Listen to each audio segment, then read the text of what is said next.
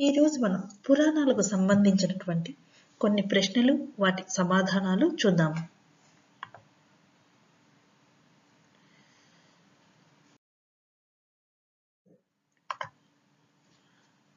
గాయత్రి మంత్రం ఏ వేదములోనిది? ఋగ్వేదం. మన్మధుని మరో పేరు ఏమిటి? అనంగుడు. విశ్వామిత్రుడిచ్చిన అస్త్రాలన్నింటినీ రామలక్ష్మణులు ఎక్కడ ధరించారు? మనసులో. నచీకేతునికి యముడు బోధించిన ఉపనిషత్తు పేరు ఏమిటి? కంఠోపనిషత్తు. పూర్వజన్మలో అంజనాదేవి ఎవరు?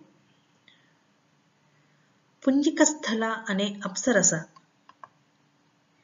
శత్రువు శౌర్యాన్ని తేజస్సును నశింపచేయగల అస్త్రం ఏది? తేజప్రభ.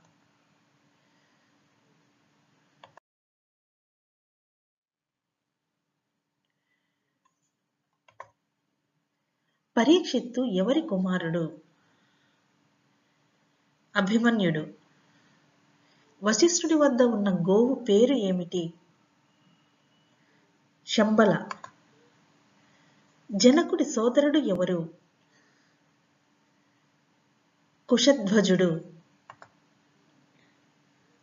పూష గభస్తిమాన్ సువర్ణ సదృశ హిరణ్యరేత అనే పేర్లు ఎవరికి ఉన్నాయి? సూర్యుడికి.